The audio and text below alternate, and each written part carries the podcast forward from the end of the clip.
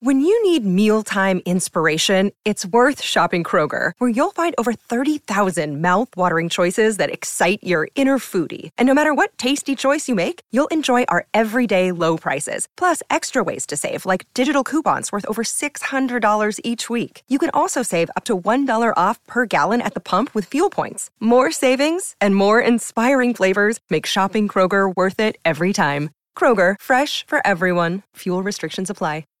Empieza la pandemia, me empiezo a meter a hacer mucho ejercicio y hacer una introspección de todo lo que predico, pero no hago.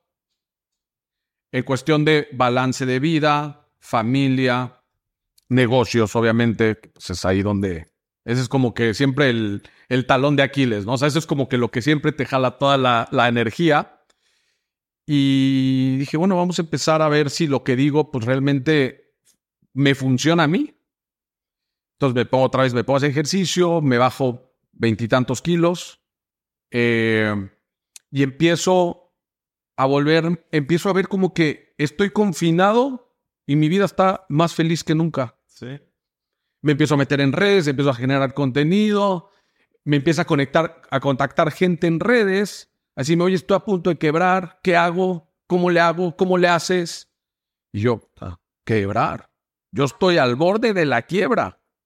Yo tenía dos alternativas en ese momento. O regresar varios millones de anticipos y... Yo, yo me senté con mi hermano, que es mi socio, con mi esposa, y les dije, tenemos dos opciones. O mantenernos en esta situación cómoda de vida, hablando económicamente, por contrato yo no tengo por qué regresar ningún anticipo de todos los eventos, porque era un mes de tres meses, seis meses, ocho meses. Que aquí a los siete meses abrimos como un paréntesis, abrimos, porque nos permitió el gobierno abrir para eventos de 50 personas en vez de 500 o 700, ¿no? Pero vinieron de, vino a la televisión a hacer una entrevista para entender cómo estábamos operando con, en plena pandemia, ¿no? Sí. cómo teníamos todo armado y demás. Ahora te voy a es que quiero llegar al punto para arriba, pero que, quería darte un poquito este back. Y dijimos, o cuidamos nuestro nombre, nuestro prestigio, que es lo que yo siempre le he enseñado a mis hijos, o nos quedamos tranquilos económicamente. No, pues es una decisión difícil, ¿no? Pues hay que escupir todo de regreso, porque nosotros teníamos un año por adelantado pagado. Así funcionaba nuestra empresa, ¿no?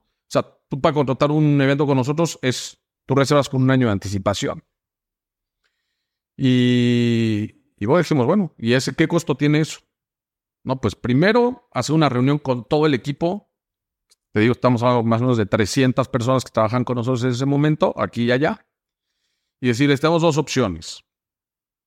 O se bajan todos el sueldo al mínimo y que y llegamos al punto donde no falte pan ni agua en la mesa de nadie. No importa si eres director, si eres gerente o si eres eh, lavaplatos. El tema es que no falte comida en el plato. O sea, ni agua ni pan en la mesa. Así le puse yo. Hagan, decídanse. Y fueron como tres personas que dijeron, no, a mí me mantienes mi... Llegué a acuerdos, liquidé y adiós, porque no estaban dentro, o sea, decía yo, no puede ser, ¿no? O sea, y hablé con mi hermano y con mi esposa y les dije, hay que vaciar las arcas de años de trabajo, ¿eh? Pero nuestro nombre es lo más importante y hay que honrarlo. Tuvieron de acuerdo, obviamente. Puse mi casa de aquí a la venta, puse mi casa en México a la venta, pues todo en la venta. Llegué a acuerdos con mis clientes. Mira, no te puedo pagar ahorita, pero dame seis meses, te voy pagando. Y por eso me puedo sentar ahorita el podcast número uno, Sí. ¿ok? De habla hispana y poner mi cara en la cámara, enfrente de ti y en mis redes sociales, porque gracias a Dios sé que me voy a volver a levantar. Y es ahí donde nace en un video donde digo pum para arriba. Que es esa son, ese momento de quiebre, punto de quiebre, donde dices ya, o sea, tengo dos formas de ver pum para arriba. Una es el- ese punto de quiebre donde dices, ya no puedo más. Tengo dos opciones, o meterme a llorar, o realmente saber cuando uno toca fondo en una, en una alberca, por ejemplo, cómo sales para arriba, ¿no? Despegas. Es cuántico el crecimiento. O cuando estás en una zona de confort, en el momento que, que yo pensaba que estaba bien, pero no, está en una zona de confort. Me iba bien, ganaba bien, pero pues traba pero ¿a qué precio? Eso no me lo cuestionaba en el day by day hasta que llegó la pandemia. ¿A qué precio? No tener vida, no ver a mis hijos, estar, estar trabajando el lunes a domingo 18 horas al día. ¿Para? Entonces ahí fue también otra reinvención. Y mucha gente empezó a conectar conmigo con el pum para arriba porque me decían, es que yo también estoy pasando por una situación similar. Y me puse a dar eh, mentorías a emprendedores, sí. pero gratis, pues, por ayudar. Pero estaba un Zoom tras otro Zoom, tras otro Zoom, tras otro. Y todo eso me nutría, me nutría, me nutría. Y al mismo tiempo yo viviendo esta situación, decir, estoy pelado. Eh, y esa ha sido mi filosofía a partir de ahí. Y, después, bien retrospectiva, cuántas veces en mi vida me he caído y me he tenido que volver a levantar. Y me ha pasado muchas veces. Porque lo que a veces uno muestra es, no hombre, no, pues es que aquí todo, no hay bronca, todo es perfecto. Y es al revés, es al revés. Entonces darle un poquito de ese punto a la gente, decirle, o sea, yo he quebrado negocios, Jorge. Me ha ido mal, he perdido millones. Así como he ganado, he perdido, me explicó. Y pues son esos puntos donde uno va aprendiendo, ¿no? Eh, esos puntos arriba. Hay un todo amigo, que me gustaría, con esa energía que tú tienes y, quisiera ver cómo, cómo es que le has hecho. Hay un punto donde entra el miedo a decir, ching, ya la regué, te paraliza y el miedo a veces no te permita avanzar. Cuando dices, pues estoy en el fondo, hay gente que se en el fondo. ¿Cómo enfrentas el miedo? O sea, ¿cómo dices, o sea, todo lo que hemos hecho se va a ir y tengo que regresar a anticipos y ¿cómo se trabaja esa parte a nivel personal? Es una muy buena pregunta, Jorge. Yo soy un tipo que, ahora sí que las apariencias engañan. Yo soy un tipo muy miedoso. Ok. Ok. A mí el miedo me carcome. Entonces yo tengo que trabajarme todos los días con respecto al miedo. ¿Por qué me carcome el miedo? Porque obviamente he ido aprendiendo que estar en el futuro, queriendo la perfección, es que todo tiene que salir así como yo quiero en el momento y ta, ta, ta. Y, todo eso me genera una ansiedad y me genera miedo. Y estos famosos easy, no, pero es que y si quiebro, y si no funciona, y si me va mal, y si me enfermo, y si el negocio no sale, y si los socios no están de acuerdo. Y, y los ISIS me di cuenta que son el veneno más puro que hay. Entonces, lo que yo he logrado hacer, ojo, como todo, hay momentos que funciona cuando uno lo hace. Uno acciona, funciona. Si uno no acciona, no funciona. Que es desfragmentar el tiempo y decir, a ver, ¿qué puedo hacer ahorita, hoy? No puedo pensar en mañana, hoy, en tiempo presente. Buscar la forma de mantenerme en tiempo presente es lo único que a mí me libera del miedo. Porque ahorita, ¿qué puedo hacer? Y todo este famoso que, que viene obviamente de todo el tema de de los programas de, adicciones, de por ejemplo Alcohólicos Anónimos y demás, que ahora se han viralizado por todos lados, que es realmente qué puedes controlar y qué no puedes controlar. Entonces, metiéndome un poquito a fondo de eso, me di cuenta que lo único realmente que podemos controlar es nuestra actitud ante las situaciones. Es lo único. Todo lo demás no está en nuestras manos. Hacer. Entonces yo todas las noches lo que hago es, con miedo o sin miedo, yo digo, hoy, en base a mi agenda, hice lo mejor que pude hacer. Si la respuesta es sí, duérmete tranquilo. Si no, llega al punto donde te sientas satisfechamente cansado por haber hecho lo que tenías que hacer. Pero es que no me habló, se me canceló esta reunión, estos inversionistas ya no entraron, ¿y ahora qué voy a hacer? Todo eso trato de eliminarlo de esa manera. Algo que yo he aprendido mucho es que es y es algo que tengo que trabajar todos los días, es a perdonarme. Porque tengo un problema que siempre quiero la perfección. La perfección, la perfección. Pero no hay perfecto, Simón. Sí, ya sé que no hay perfecto, pero yo quiero la perfección. Pero no hay perfecto.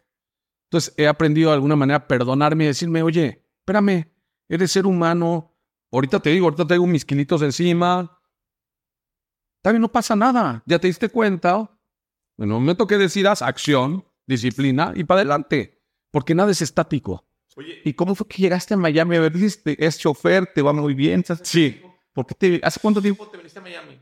Voy para seis años. Tengo ocho años haciendo negocios aquí en Estados Unidos, pero viviendo con mi familia, con mis cuatro hijos, con mi esposa, voy para seis años. Es una pregunta que me hace todo el mundo.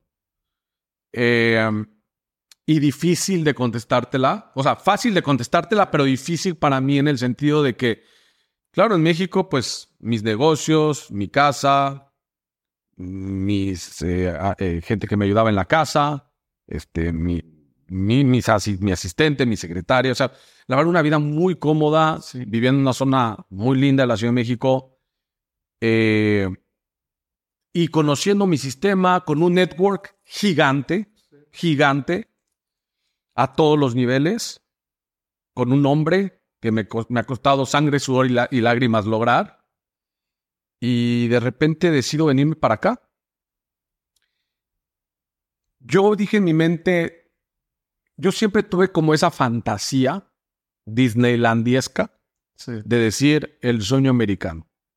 Yo venía a Estados Unidos de vacaciones con mi familia y el, el, el olor, la no contaminación, el primer mundo, las carreteras, para mí era muy sexy ver todo eso, ¿me explicó? Era así como, wow, yo vivir acá sería... Esa fantasía tenía. Sí. Y dije, yo no quiero llegar a los 65 años y decir, ¿por qué nunca me animé a hacerlo? Yo soy una persona que si algo lo quiero hacer, lo hago. Eh, resulta que vengo veo el proyecto y les digo, no, hombre, tienen ocho, años perdiendo fortunas queriendo construir un salón de eventos para 600 personas, cocinas, todo en Miami. Eh, les dije, bueno, no, pues yo pienso que deben de hacer esto, esto está mal, los planos no son así, esto no les va a funcionar. Sí. Vuelvo a venir de vacaciones, me vuelven a pedir por favor que vaya y que les dé a ver sus avances. Y ahí digo, ¿sabes qué? Es mi oportunidad. Les digo, vamos a hacer algo. En vez de darles a asesorarlos por, por gusto, déjenme el proyecto.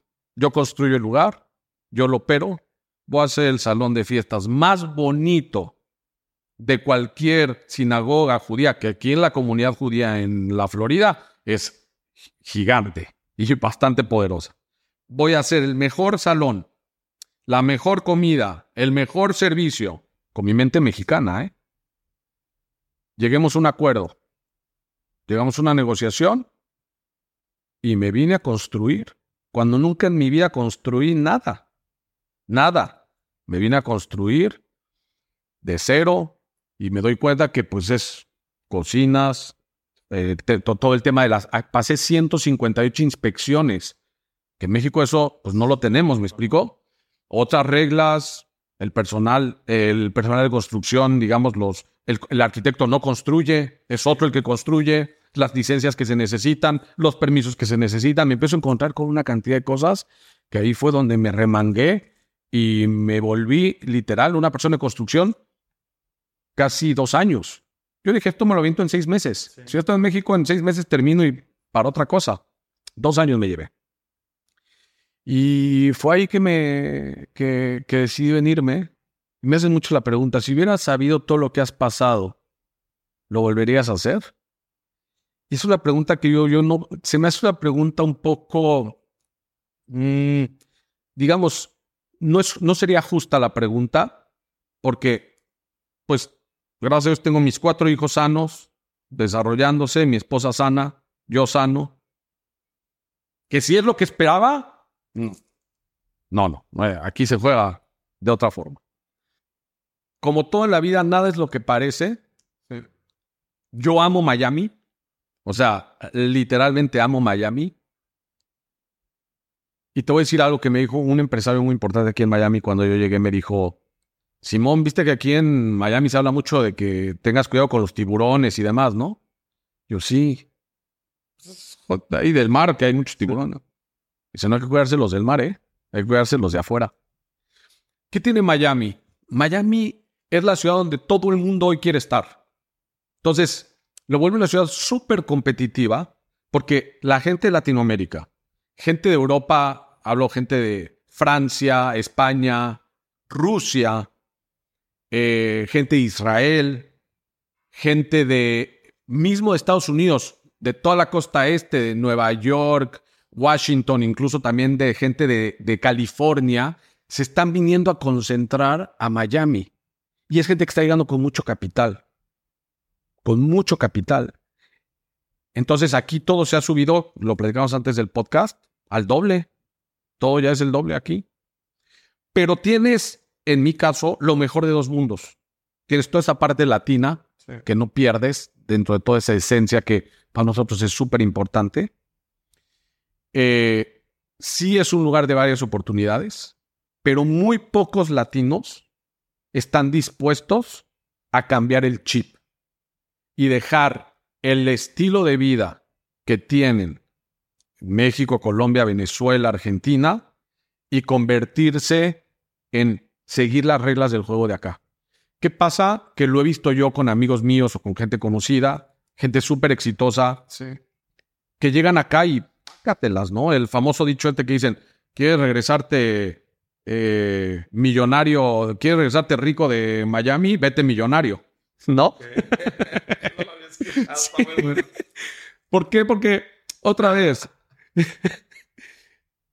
o, o te adaptas al sistema el tema es que nosotros, los latinos, tenemos, o en, mi caso, por lo menos yo así lo veo, ese, ese, ese decir, no, ¿sabes qué? Creo que por acá debe ser. Creo que por acá voy. El tema es que aquí cuando piensas que el, creo que por acá voy, lo único que estás haciendo es directamente a que te pongan un batazo y te peguen un home run y te vuelen de acá. Aquí hay que adaptarse a las reglas, al sistema, a la forma de trabajar y de vivir acá.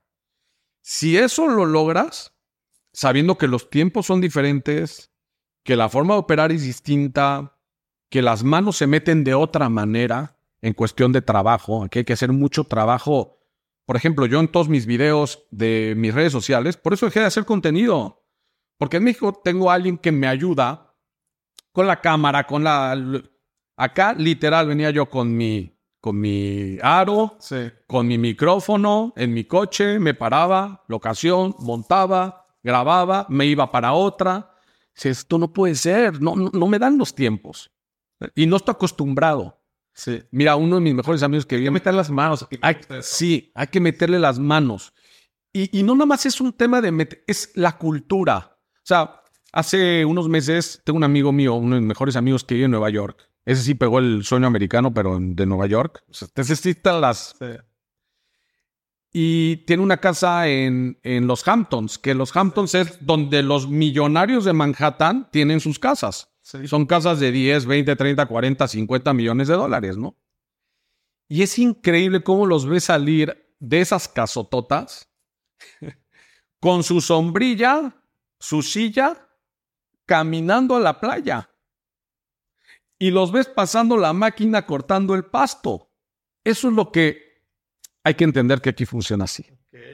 Estamos muy cómodos en México entonces, ¿verdad? Sí. No hay, que... Sí, o sea, todo depende qué es lo que busque uno y cuáles son, o sea, todo depende de cuáles son las prioridades de cada quien, ¿me entiendes? Yo extraño toda esa parte.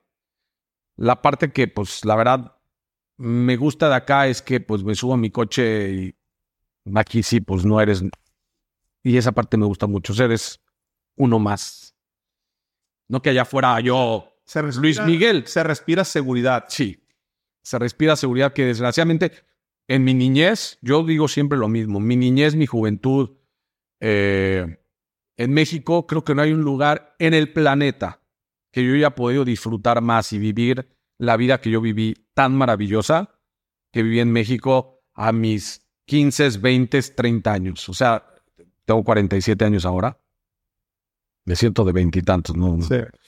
Este, era increíble. Agarrábamos el metro, nos íbamos en el pecero. O sea, salíamos en la noche, nos íbamos a la zona rosa, nos íbamos al centro. Era espectacular. Aparte, yo estaba muy metido en el mundo de los restaurantes en esa época.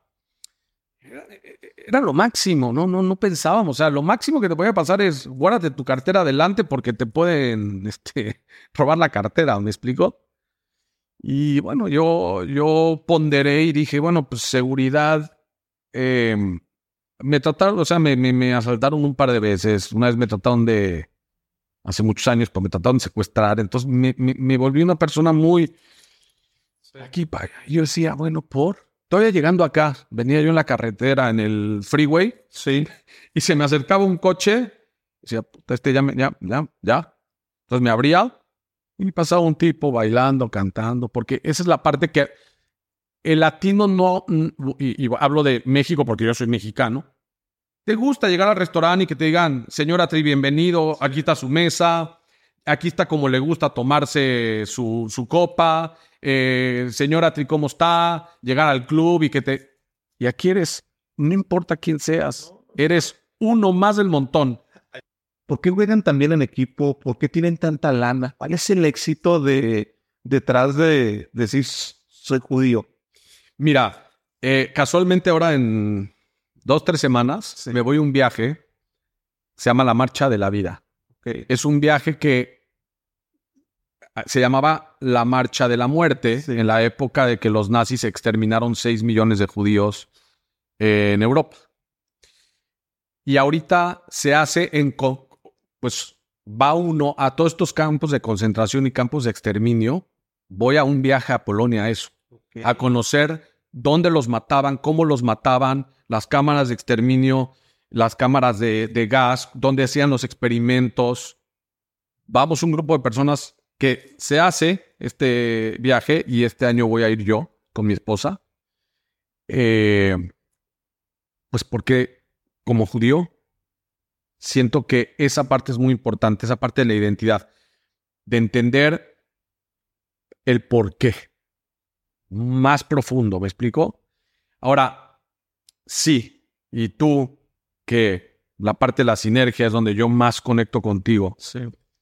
Bueno, muchas cosas, pero esa parte a mí me, me apasiona. Los judíos por haber, y es una teoría mía, ojo, ¿eh? Por ser un pueblo tan perseguido en toda la historia, o juegan en equipo o desaparecen. Pero si eso lo haces, ojo, no es algo que se vea o que la gente lo tenga muy presente y muy claro, decir, bueno, hago negocios solamente con judíos para que nos vaya bien, para no desaparecer, no. Pero si la historia, nos vamos un poquito atrás, siendo yo no historiador en absoluto, Sí. eh, pero sí viendo, por ejemplo, un- el Estado de Israel, ¿no?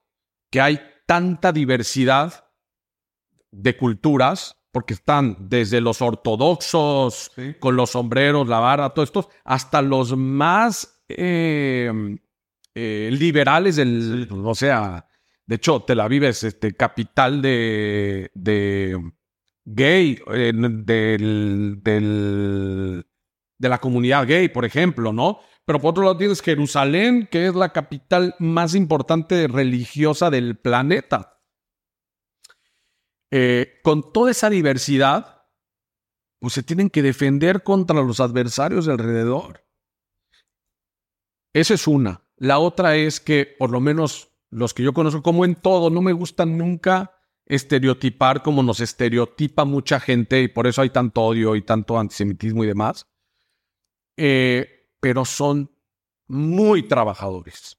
O sea, realmente trabajan incansablemente y suman, como bien dice tu, tu t-shirt, como bien dice tu movimiento, como bien dice tu filosofía, Jorge, suman uno más uno y suman tres.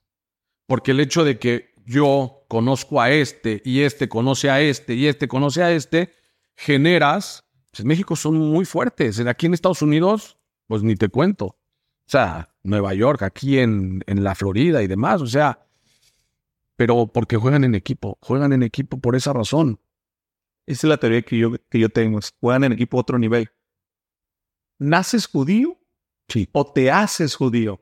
Otra cosa que no lo sé. Yo, na- yo, no, yo nazco judío. O sea, mis bisabuelos, Sí. de parte de mi papá, vienen de eh, Siria, judíos de Siria que emigraron, porque los perseguían, a América. Ahora, agarraban el barco a América. Podían aterrizar en Nueva York. Bueno, eh, aterrizar es un decir. O en México o en cualquier... Ellos agarraban el barco a América. Salvan la vida. Ya, porque te tenían que ir. Y de parte de mi mamá, de Polonia, se logran escapar de, la, de, de, de los nazis. Son sobrevivientes de, la Segunda Guerra Mundial. Se logran escapar y también llegan a México. De parte de mi papá, llegan a, a, a Veracruz. Bisabuelos. Y de parte de mi mamá, llegan a Baja California. Y de ahí, pues, porque así se fueron moviendo, llegan a la Ciudad de México. Pues la comunidad de México, la comunidad judía de México, no quiero decir cuánto tiempo tiene porque sería, no lo sé, pero más de 100 años. Eh, y literalmente mis abuelos llegaron con una mano adelante y una atrás. Eran comerciantes en el centro, vendían. Bueno, me cuenta mi, abuelo en paz descanse que él de niño a los 6, 7 años vendía chicles en los camiones. O sea, eso, eso, eso hacía. Eh, pero sí, los judíos tienen esa parte de ser muy buenos comerciantes, muy buenos empresarios y muy buenos financieros. Y es todo por un tema de, viste que cuando te rodeas de gente que está, tiene un estilo de vida, una forma de vida, eh, quieres tú también, ¿no? Esa, esa ambición. Ahora, como todo en la vida, no todos están en ese nivel. O sea, y lo vives, lo ves más aquí en Estados Unidos. Yo aquí en Estados Unidos he visto que no sabía que existía, porque en México la comunidad es mucho más cerrada. Sí. Aquí es todo más abierto en general. Pero yo he visto plomeros judíos, banqueros billonarios judíos, lo cual yo no sabía que existía o no lo había visto con mis ojos, ¿me explicó? Sí, tipo un plomero, un, un electricista, pero lo que pasa es que aquí también esos, esos, eso, se paga. Aquí un un plomero gana dinero, un electricista gana dinero, se cobra bien. Me pasó con pues, que vino a arreglar el aire acondicionado una vez a mi casa, se echó por el aire acondicionado, me dice, págame. Esta es una anécdota muy chistosa, no judío. Este, digo, sí, ya te, te mando ahorita el Cell se llama acá, ¿no? Cuando mandas de, tu cuenta a otra cuenta. Y me manda un screenshot de su cuenta. El tipo traía varios cientos de miles de dólares en el, el, el. Yo decía, bueno, ¿cómo hacen? Claro, porque una visita para que te arreglen el aire acondicionado te cuesta 10 mil pesos. Entonces se hace unas al día. Nada más la visita. Sí. Como nadie quiere hacer esos trabajos, se pagan muy caros ya me desvío otra vez, pero el tema de, del judaísmo, si yo nací judío, yo soy cuarta generación en México. Ok. Y, y sí, parece que hay muchos más de los que hay. Amigo, ¿consideras que existe la suerte en los negocios? ¿O, o no existe? ¿Crees en la suerte? Híjoles, sabes que siempre me he hecho, a veces sí, a veces no. Como que no lo tengo muy bien definido. Yo sí creo que hay un punto donde se tienen que alinear las cosas para que la magia suceda. Pero siempre hay que meter la mano, o sea, o por lo menos a mí nunca me ha pasado que pues de la nada, por accidente sucedió. Sí. ¿No? O sea, siempre creo que he sido una persona que hay he ido y he tratado de, de, de, de, luchar por lo, que, por lo que quiero, ¿no? Eh, hay una, es que quiero acordarme, porque ahorita que estamos hablando de los judíos, hay una palabra en hebreo que se llama masal, masal, que es suerte. Y eso significa tiempo, o sea, estar en el momento correcto y hacer la acción correcta. Es, es, una palabra muy eh, que, que, explicada se, eh, ah, en esa suerte sí creo. ¿Ya me entendiste? Sí, sí, sí. Estar en el momento correcto y hacer lo correcto. Correcto. O sea, que si, que si te, como está el chiste este famoso, ¿no? Eh, de que está uno en un, en una isla y dice, Dios, por favor, ayúdame eh, no quiero estar en esta isla y pues pasa un, un helicóptero, pasa una lancha. ¿Por qué no me ayudaste? Pues ya te mandé todo, pero no lo viste. Estás más preocupado por otra cosa, me explico. Entonces yo creo que sí, yo creo que la suerte como... La suerte, pues, el que se gana la lotería. Yo creo, no sé, no. ¿Qué es el éxito para Simón? Para mí el éxito hoy, casualmente, eh, ha cambiado últimamente la parte de éxito en general. Siento que el éxito en general, antes era tener la super casa, el super coche. Siento que hoy el éxito es tener calidad de vida, tiempo y tener, buscar tener libertad financiera y libertad mental. Toda esta parte del mindset, porque creo que hoy ese es el éxito. En mi caso, manejar mis emociones, tener la capacidad de manejar mis emociones, mis finanzas y mi tiempo.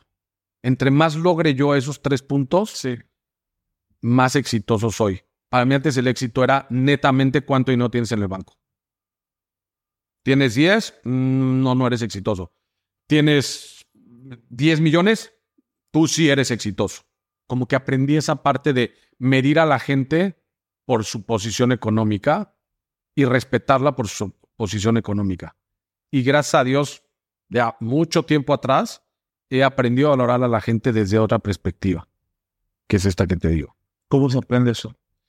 pues dándote cuenta cuando estás tú abajo que tienes ese valor también y que no vales por lo que tienes. Cuando tienes dinero y que de repente tienes dinero y como que se te pegan como chicles, ¿me explicó? en el momento que estás exitoso, ahí te salen amigos hasta por las coladeras, ¿no? Y cuando pasa un momento difícil, ah, gracias a Dios que en mi caso, mis, obviamente siempre mis cuatro hijos que amo, adoro, mi esposa que amo adoro, mis papás, mis hermanos somos muy unidos, pero todo el mundo desaparece. Oye, pero ¿qué pasó? No, pues nadie quiere estar con alguien que... Pero cuando empiezas a verle el sentido del valor de la persona como lo que es, como lo que ha logrado, como lo que ha luchado, yo tengo muchos amigos, Jorge, que no han hecho nada en su vida y tienen millones de dólares, ¿me explicó? Porque tuvieron la suerte de tener un abuelo o un papá o un suegro multimillonarios. Y entonces y, les, y la gente les brinda pleitesía. ¿Qué han logrado en tu vida? ¿Qué te ha costado? Y eso lo aprendí, lo, lo aprendí con, mi, con mis propios, eh, con mi propia experiencia. Y saberme dar el valor a mí, decir, sigo siendo el mismo cuando tenía así, que cuando tuve así, y ahorita que otra vez, gracias a Dios, ya estamos otra vez eh, andando para adelante.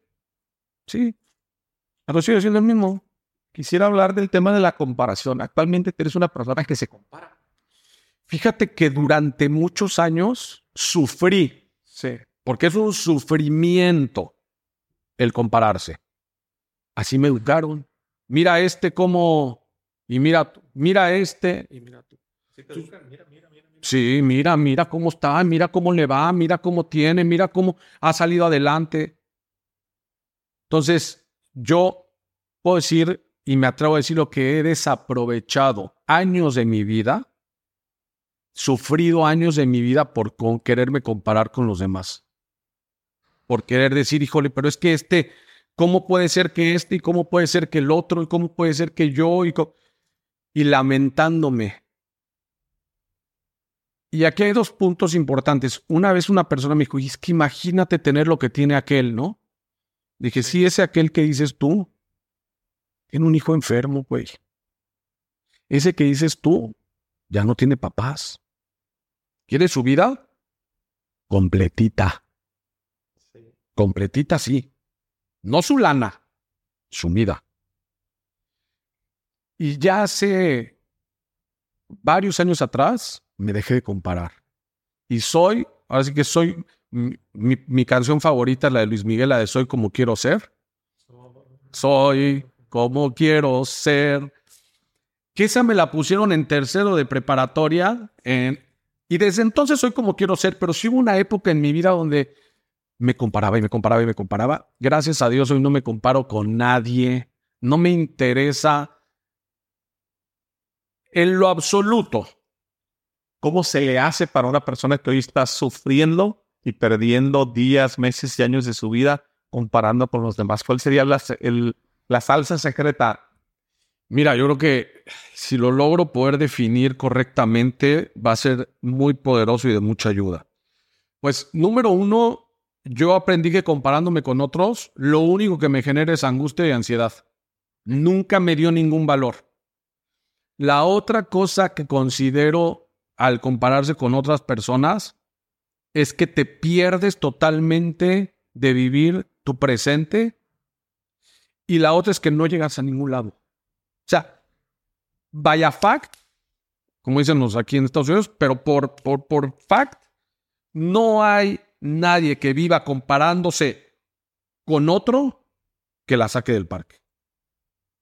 Porque no te da tiempo. Sí. O estás preocupado por compararte cómo está haciendo el vecino y siempre vamos a ver el vecino, el, el jardín del vecino más verde. Eso es parte de nuestra naturaleza. Siempre vamos a ver el jardín del vecino más verde. Pero cuando sabes que eso no significa que así sea y enfocarte en lo, en lo tuyo, y también mi esposa me, me ha ayudado mucho en eso. Porque mi esposa sí es así, ¿eh? Nunca en la vida, ni se ha comparado con nadie, ni le ha tenido envidia a nadie. E- Ella sí, para que veas esa, nunca. Yo sí, yo sí. eh, he tenido muchos episodios de mi vida de ser, de tener envidia, de tener celos, de compararme. Ya, uy, no. Gracias a Dios. Cero. Me gusta. Digo, en el tema del emprendimiento y los negocios estuve revisando, hice mi trabajo, mi investigación con mi equipo en las empresas, eventos, banquetes, tequila, hasta me salió una empresa de vapes. Nada, sí. Este, lo que te quiero preguntar es, ¿cómo se logra tener varios negocios al mismo tiempo? Eh, tienes que, pues, eh, eh, creo que es un tema como cualquier otro, tienes que tener la personalidad, que es un poco lo mismo que te pasa a ti, Jorge.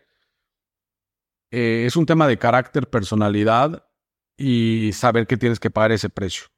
Yo no me sé quedar quieto, no sé eh, operar un solo negocio. A mí lo que me encanta, me fascina y he hecho toda mi vida es crear proyectos, posicionarlos, crear es la parte que me gusta.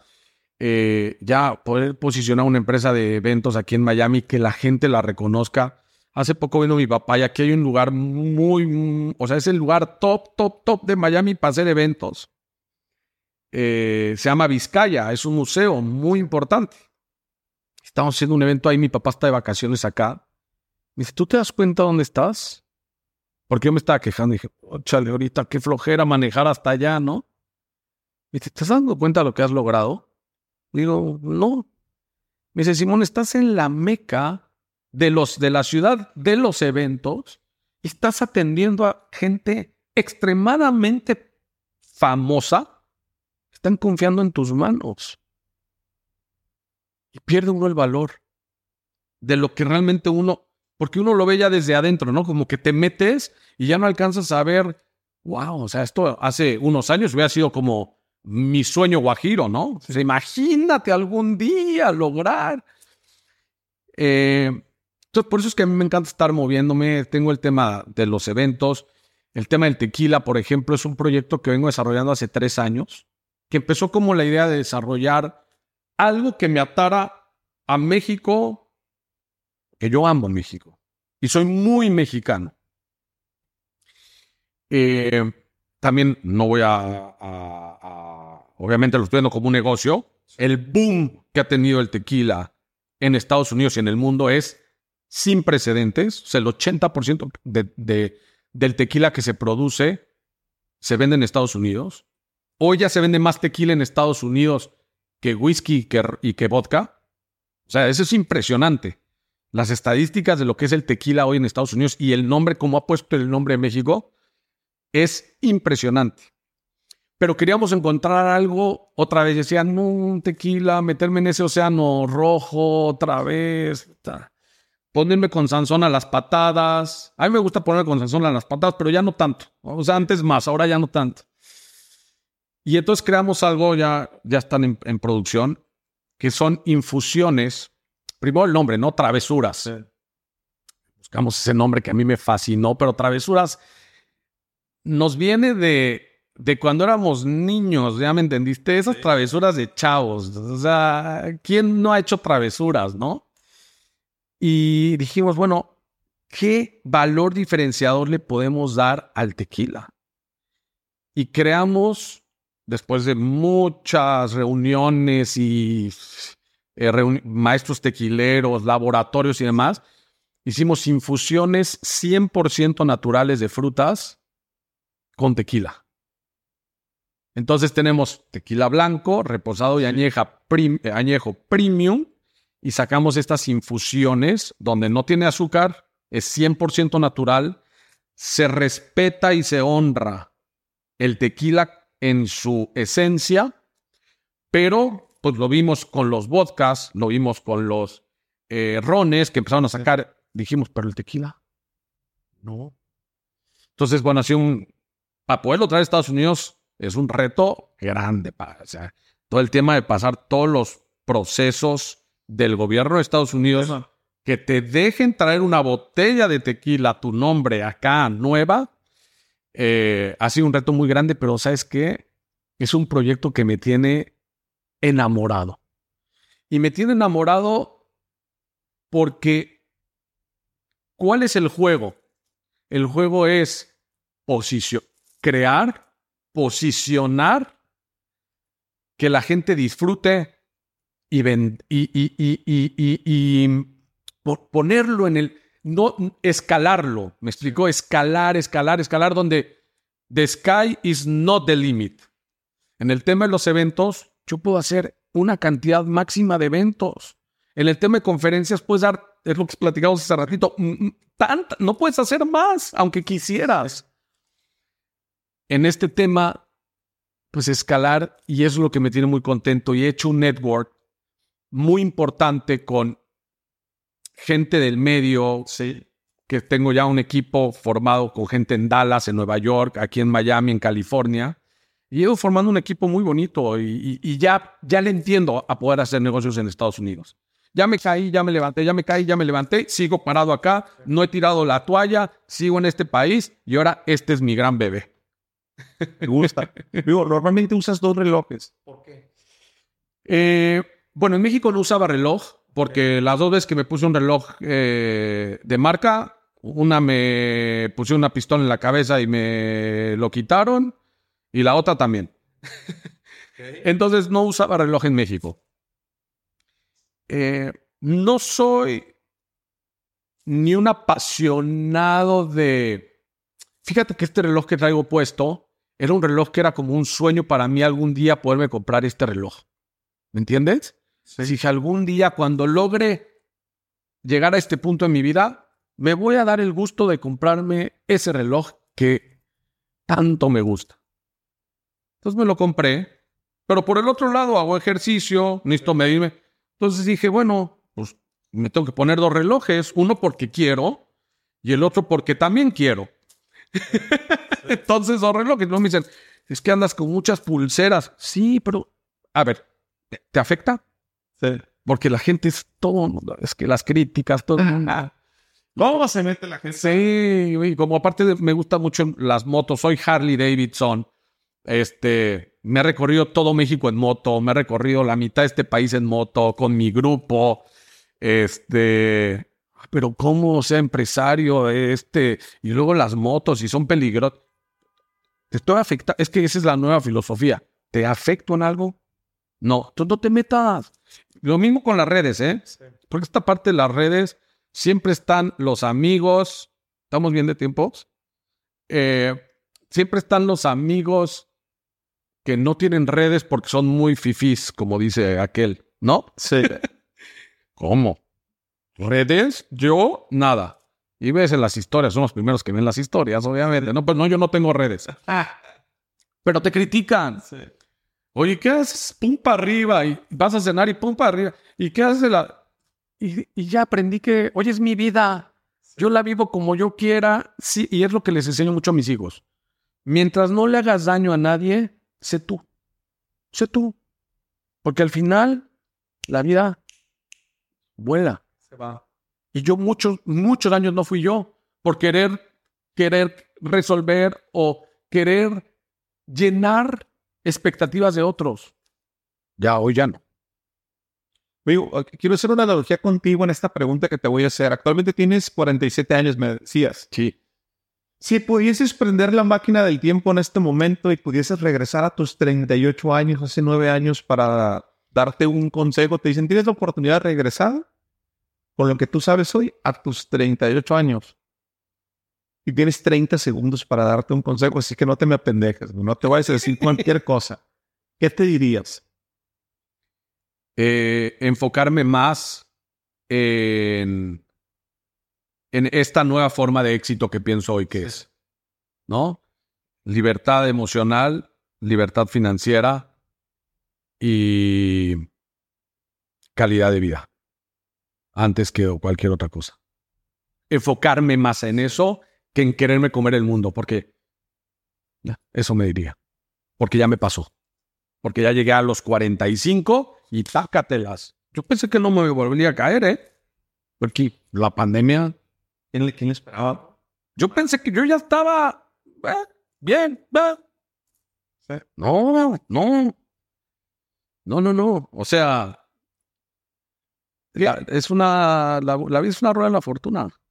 Ahí llegaste, ya te caíste, ya te levantaste. ¿Qué es lo que no sé que tengo que saber si soy una persona que se quiere venir a Estados Unidos y quiere triunfar? Es que es una pregunta delicada de la, la respuesta. Primero, estu- yo, me- yo estudié dos años la cultura americana, las reglas y normas que se viven y cómo funciona el sistema acá, antes de atreverme a venir acá. Sí. Ese es número uno. Número dos, ver todas las alternativas migratorias para poder vivir en este país. Porque conozco gente que ha querido venir, ha empezado a hacer cosas, pero si legalmente no estás bien, bien en- con una visa de, de- de- de trabajo, de inversionista, lo que sea en este país, por más que hagas, aquí no eres, ah, es que el amigo de mi papá conoce a, no, te, te, te echan para afuera. Y saber que hay que vivir como americano, pensar como americano, trabajar como americano y saber que esa parte de nuestra cultura la tienes que dejar muy adentro de tu corazón. Ok. Me gusta. Sí. Pensar, vivir y actuar. Ese es el... Pensar, vivir, actuar. Hay, una pregunta que hago yo siempre para terminar esta conversación porque habla mucho del fondo y de la esencia de la persona, que es la esencia de sinergético, es fondo antes que forma. Si te das la oportunidad de ponerte todas las redes sociales, todos los canales de televisión, todos los medios de comunicación del mundo con un traductor incluido, para que dieras un mensaje, ¿qué dirías? Yo diría que te atrevas a vivir el presente soñando en realmente esa persona que quieres convertirte porque vas a llegar, pero viviendo en el presente. Vive en el presente, pero sueña. Que eso es lo que a mí más trabajo me ha costado. He llegado a ser quien he querido llegar a ser, pero a un precio que ha sido, de alguna manera, pues pensar en llegar. Y al final cuando llegas te das cuenta que la vida es camino. ¿Cómo ves la vida hacia adelante ahora? ¿Qué sigue para Simón? Estás en el presente, pero sigues soñando. Sí, claro. Tus sueños. Bueno, mis sueños es que Tequila Travesura se convierta en la marca, mm, una de las marcas más importantes de tequila en Estados Unidos, poderla llevar a todo el mundo. Mi sueño es retomar toda esta parte de mentoría, coaching y conferencias, volver a las redes sociales. Paraste las redes, te vi. Sí, Que las, sí las paraste, ¿no? sí, total. Ok. O sea, de repente historias, pero dejé de crear contenido. Eh, pero volver a eso, porque eso me, me llena mucho el alma. Ok. Eh, y seguir viendo a mis hijos crecer y triunfar. Mi hija que está estudiando es, es cantante, está estudiando en la mejor universidad del mundo de canto. ¿Dónde es? En Berkeley, en Boston. Tuve un concierto el antier, estuve allá para 3.000 personas. Que lanzar, y te voy a decir rápido esto que, que es muy interesante. Ella estuvo en La Voz en México Sí. a los 12 años. Y salió una cápsula de 7 minutos. Entonces, todo- al otro día todo el mundo, ¿no? Y la fama y autógrafo y fotos. Y le digo, mi amor, ¿qué sientes ser famosa? Me dice, papá, esta fama va a durar una o dos semanas. A mí lo que me gusta es cantar. A partir de ese día dije, esta niña la voy a apoyar. No está mi otra hija y luego mis otros hijos, que uno quiere ser portero, profesional. Dale, papá. Se para, tiene 11 años, se para a las 6 de la mañana a entrenar. Se va a sus entrenamientos de la tarde. Es lo que le siempre le digo a mis hijos. Es que yo quiero. Sí, dale. Dale. Mientras no me mientan y no me oculten, todo para adelante. La tienes muy clara y eso me gusta. El, el trabajo es lo que hace que logres los éxitos, definitivamente. Nada más. Sí. Amigo, agradezco mucho tu tiempo, en verdad, y de, de venir a platicar acá conmigo. Eh, ahora que vas a retomar este proyecto y que es bien interesante lo que has vivido, el expertise que tienes, te va a escuchar eh, mucha gente en, en este espacio en Sinergéticos. ¿Cómo pueden encontrarte en tus redes sociales? ¿Cómo te pueden buscar? Gracias, Jorge. De verdad, no, al contrario, para mí que me hayas invitado, como te lo dije, es- de verdad es increíble. Te lo agradezco muchísimo. Eh, Simón, guion bajo Atri, en Instagram, en Facebook, igual, LinkedIn Simón Atri, pero en realidad, Instagram. O sea, ahí estoy. Eh, ahí es donde quiero estar, pues. Hay que te manden un mensaje, me manden un Sí. mensaje de mi parte. Eh, no olviden suscribirse y nos vemos en el siguiente episodio. Saludos. ¿Estás listo para convertir tus mejores ideas en un negocio en línea exitoso? Te presentamos Shopify. Tal vez no lo sabías, pero nuestro podcast More Than Mamis es un negocio y lo empezamos por supuesto para desahogarnos y hablar sobre la maternidad, no para convertirnos en expertas de ventas y del e-commerce. Así que sí, necesitábamos ayuda para vender nuestro merch y poner en marcha nuestra tienda. ¿Y cómo suena con Shopify?